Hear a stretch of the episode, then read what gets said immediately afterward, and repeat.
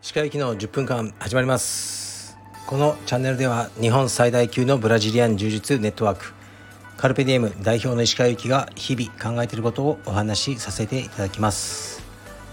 皆さんこんにちは。いかがお過ごしでしょうか。本日は9月の16日ですね。金曜日東京は晴れです。暑いですが湿度は少なめであの気持ちのいい朝ですね、まあ、でもまだ半半袖の T シャツでいいかなって感じです。今日も朝息子とトレーニングしました。でこれから自分のトレーニングに行ってきます。その後は今日はですねランチを人と食べますね。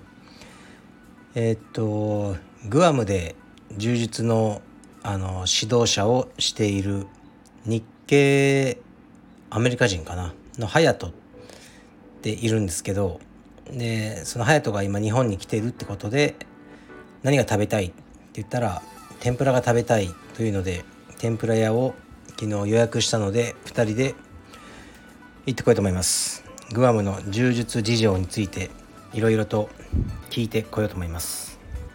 グアムとかハワイとかって人はすごくなんか優しい人多いじゃないですか。でも結構同情感のすごいんですよね。あの争いが。うん。あのドロドロなんですよ。だから、ね、こうね出稽古とか遺跡とかすごくタブー視されてるんですね。僕の今までのあの経験ではハワイグアムはそれがすごく強く残ってますね。まあんでかって理由はまあ僕なりに推測はしてるんですけど。まあちょっとねそれは言わないですけど。で、えー彼とご飯を食べた後なんだ今日は病院ですね。ちょっと病院に行かなきゃいけない事情がありそしてまた夕方多分息子とトレーニングするだろう。そんな感じです。でレターに行く前にさっきツイッターにアップしたんですがツイッターほとんど使ってないんですけどカルペディウムオフィシャルのツイッターに、えー、僕が代表を務めるあの予定のね、えー、カルペディウム深川の、えー、っとインストラクターの募集を、あの告知というかね募集させていただきました。あの興味がある方は見てみてください。はい。でねあのリツイートできる人は よろしくお願いします。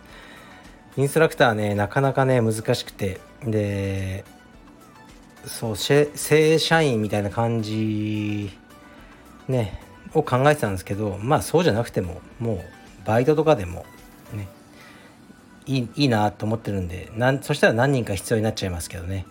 まあ興味がある方は DM ください。はい。ではレターに参ります。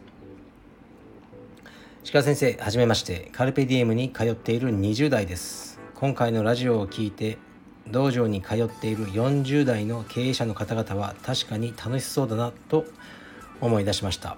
皆様忙しそうなのですが充実や家族の時間を作り自分の人生を楽しんでいるような感じで非常に若々しいです。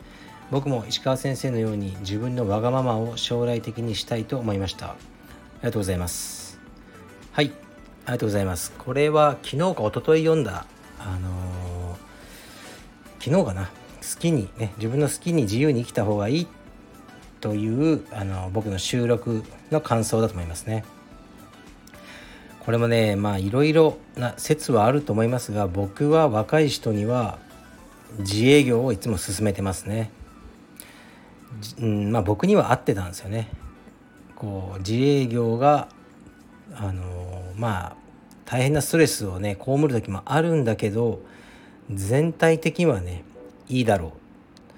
と思ってますね。だから自分の息子娘にも、えー、自営業を進めてますね。はい。やっぱ自由度が高いですよね。責任もあの大きかったりはしますが、まあ、失敗してもしなくても全部自分の責任っていうところが好きですね。この上司のねあのこの上司に当たったから仕事がつまんないとか、ね、この上司だとこの部署はなんか楽しいとかそういうこう俗人的なね誰かの下にその偶然的な要因でこう自分の人生が左右されたくないっていう思いが強いですね。はいまだ20代何でもできます。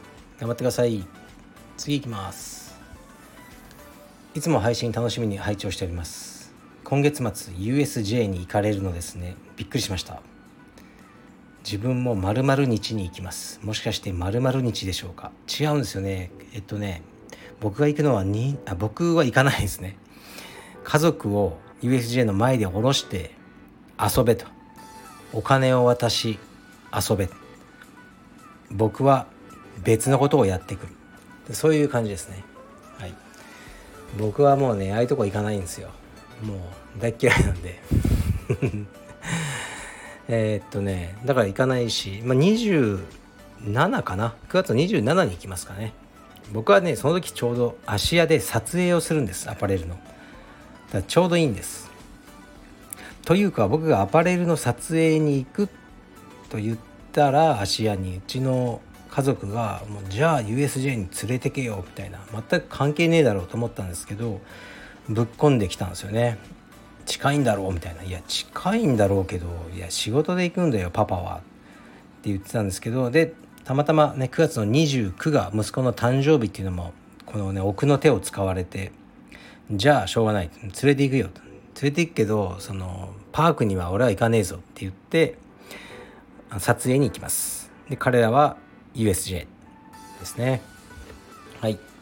あの全く興味ないですね、まああいう 場所には。はい次います。石川先生こんにちは。いつも癒しの時間をありがとうございます。石川先生はさまざまなことをこれまでに経験されてきたと思いますが身の危険や恐怖を感じられた経験はありますでしょうか？私生活や仕事関係試合など何でも構いません。お聞かせいただけましたら幸いです。新道場をはじめこれからのカルペディウムの展開楽しみにしています。はいありがとうございます。身の危険かやっぱバイクで事故ったりとかこうねトラックとスレスレにこうねぶつかりそうなのを回避したとかそういうのはありますよね。はもうやばかった。今のがやばかった。絶対安全運転しようとか思いましたね。とかですね。全く僕が悪くないのにですね。ちょっとだけ悪いのかな。こう怖いあのお兄さんがいる事務所にうん数時間監禁されたことがありますね。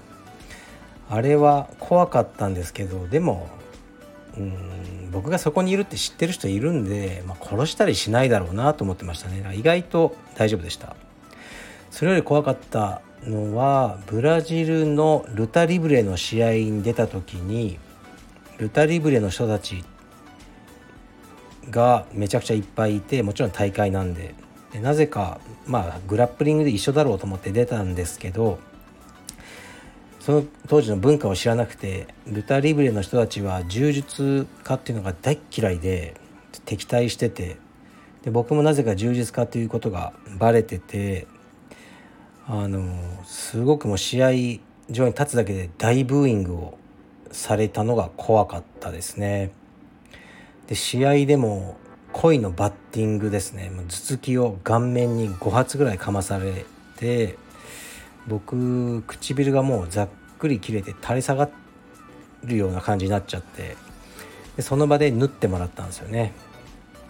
あので結構大変でしたね。でその後一緒に出てた韓国人の充実家がなんか挑発的なアピールかなんかしたんですかね。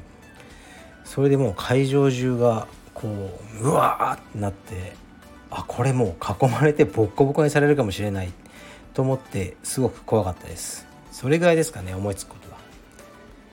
はい。